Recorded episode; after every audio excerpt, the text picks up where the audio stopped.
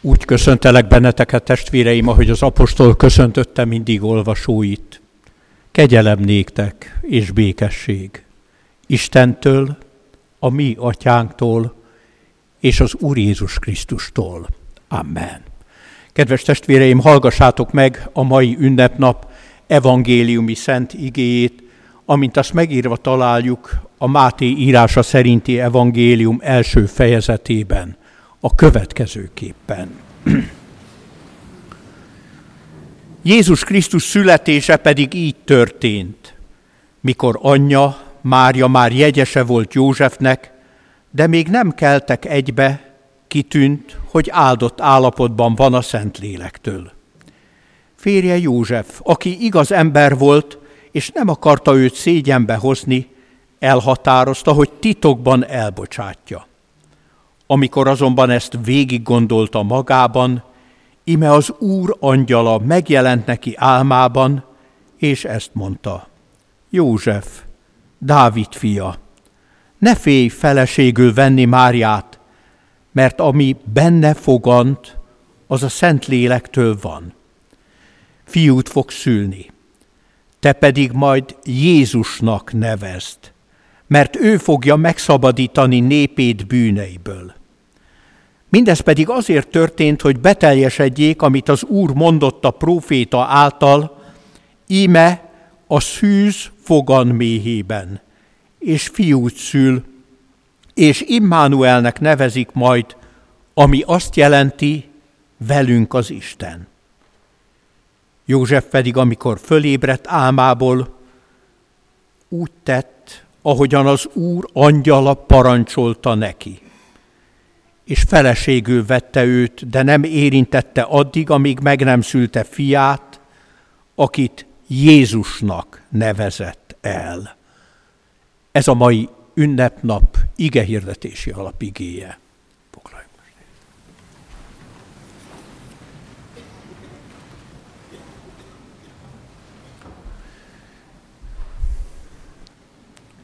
Örökké valóság egy pillanatba zárva. Nyár a télben, nappal az éjjelben, menj a földön, és Isten az emberben. Richard Kresev, 17. századi angol költő versének a töredéke került elém karácsonyra készülve, és el kell mondanom, hogy nagyon megragadott ez a pár sor. Mert valamilyen módon csodálatosan fejezi ki a költő azt, hogy mi történt karácsonykor.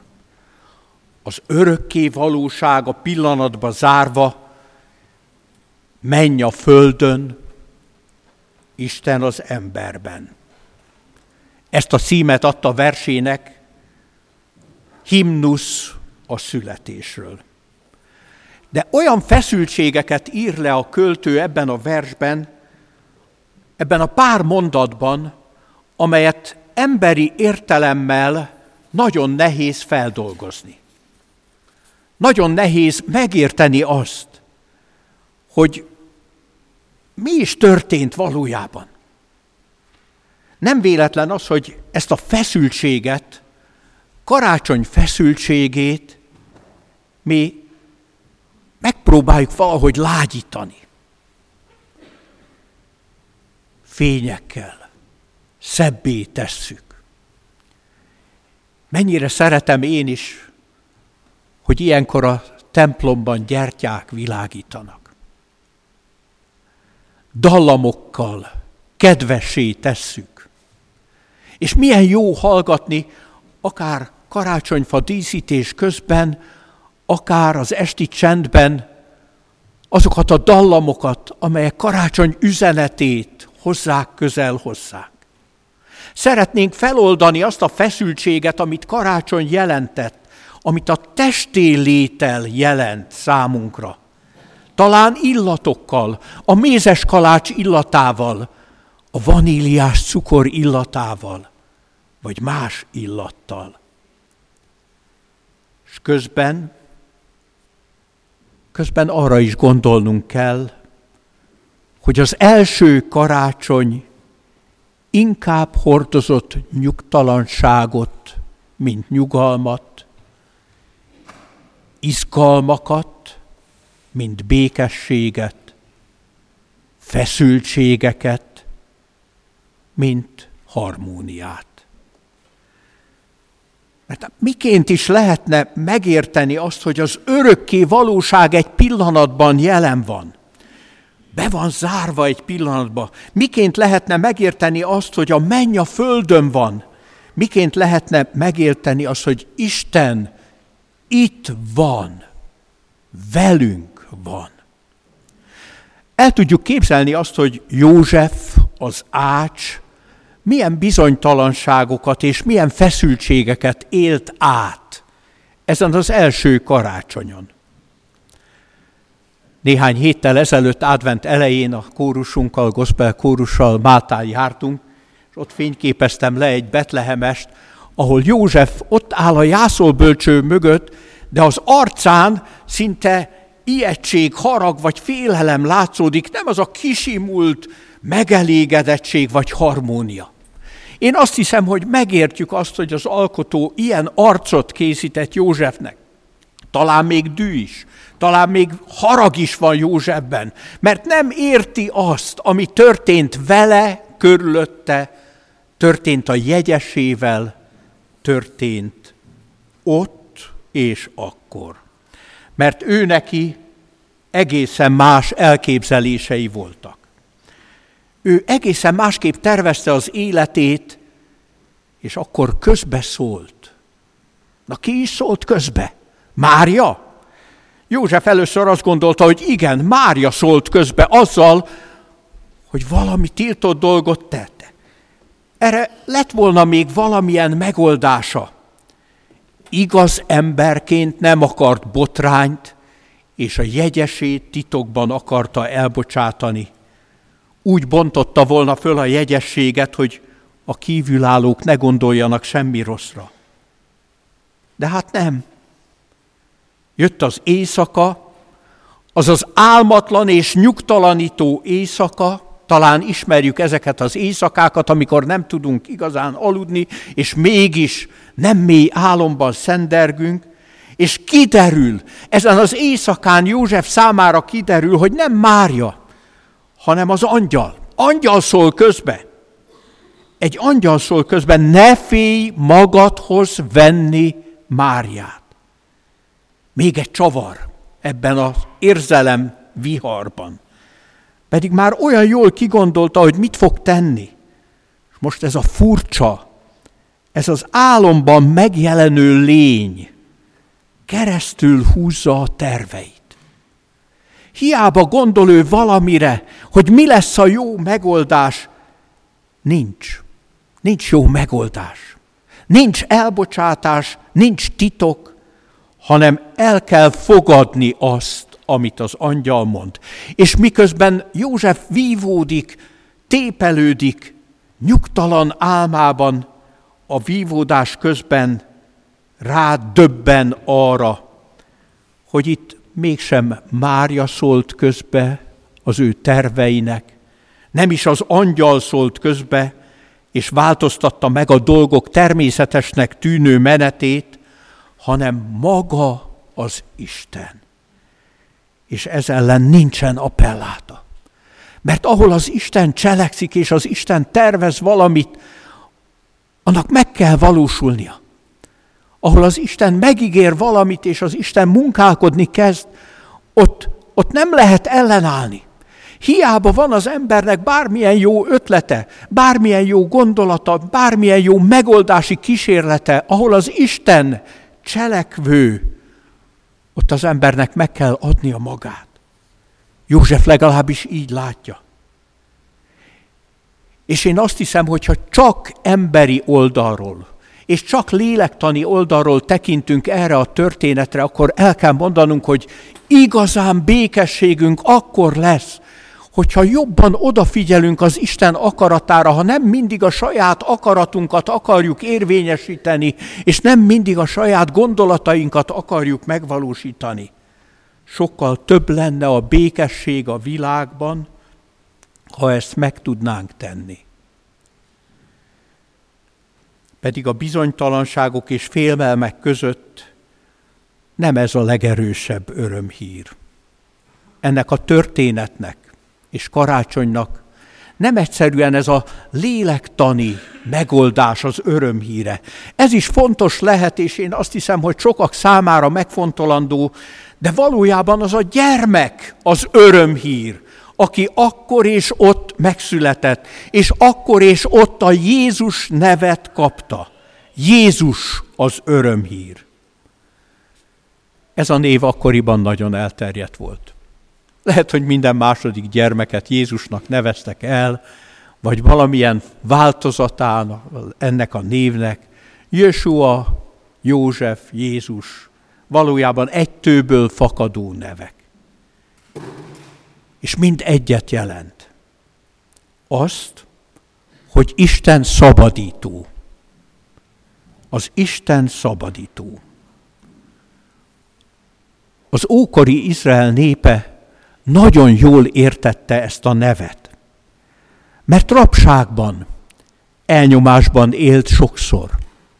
Egyiptomban és Babilonban, aztán később a római birodalom nyomása alatt, római iga alatt élték az életüket. És nem véletlen, hogy várták a szabadítót, és sok-sok gyermeknek ezt a nevet adták, hogy Isten a szabadító, hát ha majd ő lesz. Hát ha ő lesz Josua, hát ha ő lesz Jézus, aki megszabadítja a népét. De vajon nekünk mit jelent ez a név? Vajon hogyan értjük mi ezt a nevet? Megértjük ennek a névnek az ajándék, meglepetés voltát? Megértjük, ha fölismerjük azt, hogy mennyi minden tart rapságban bennünket, igen, akkor értjük meg ezt a nevet Jézus, a szabadító, hogyha rádöbbenünk rapságunkra. Elvárások, kötelezettségek, félelmek, megrögzöttségek, szokások, görcsök tartanak bennünket fogságban. Az adventi időszakban hallottam egy kis mesét, amelyben a végén a kis Jézus ezt mondja a főszereplő gyermeknek. Mindig hozd el nekem minden hazugságodat, dacosságodat, minden rosszat, amit tettél. Ezt mondta a kis Jézus. És hogyha idejössz, segíteni fogok elfogadlak minden gyöngeségeddel. Megbocsátok, kézem foglak, és megmutatom az utat. Igen, mind addig, amíg azt mondjuk, hogy a bűnből való szabadulás az azoknak való, akik valamilyen módon köztörvényes bűnözők, addig nem fogjuk érteni ennek a névnek a csodálatos meglepetés és ajándék voltát ő fogja megszabadítani népét bűneitől. De amikor ráébredünk arra, hogy egyrészt a bennünk lévő feszültségek, indulatok, másrészt a távolság, az Istentől való távolság, a bűn maga, akkor ráébredünk, hogy a szabadítás azt jelenti, hogy Jézus közelebb hozza hozzánk az Isten világát. Menj a földön. Isten az emberben. Nem mi közeledünk hozzá, hanem ő jön, és hozza el azt a világot számunkra, amely érthetetlen ugyan, de mégis a lélek békességét jelenti. És hogyha így tekintünk az ő születésére, akkor megértjük, hogy karácsony éjszakáján az örökké valóság van egy pillanatban, nyár a télben, akkor megértjük azt, hogy a szeretetlenségtől vacogó lelkünk az egyszerűen a szeretet melegségére talál, akkor megértjük azt, hogy éj, világosság a sötétségben, és a világosság egymáshoz terel bennünket.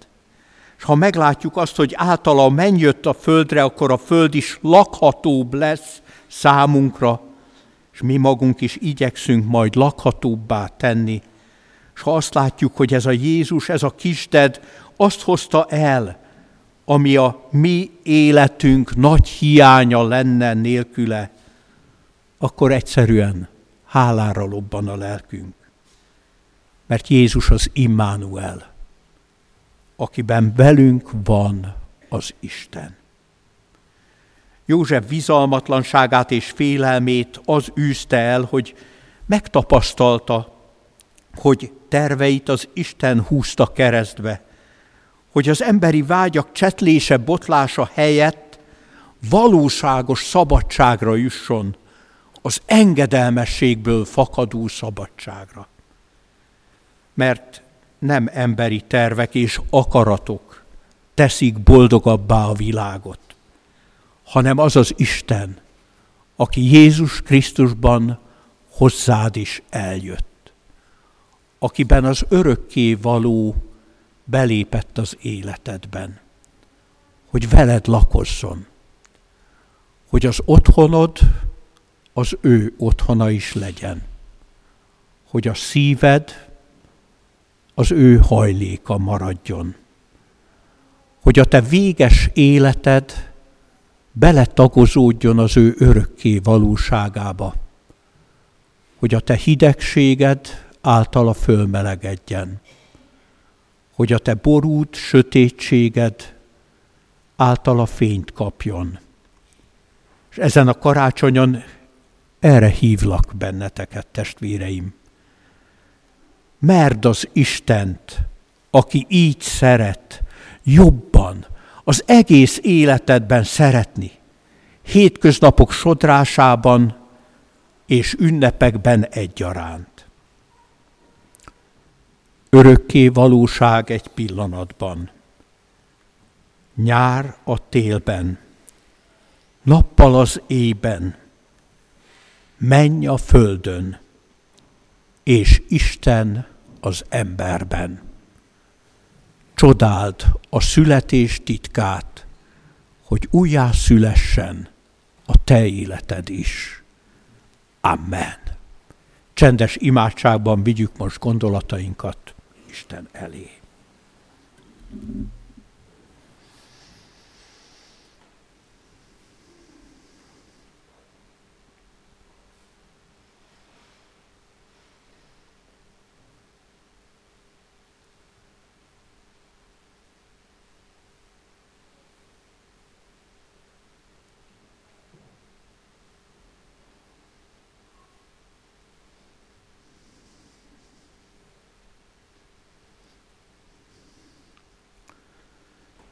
Urunk, köszönjük, hogy elhoztad számunkra a menny békességét, hogy emberré lettél, hogy emberek maradhassunk. Amen.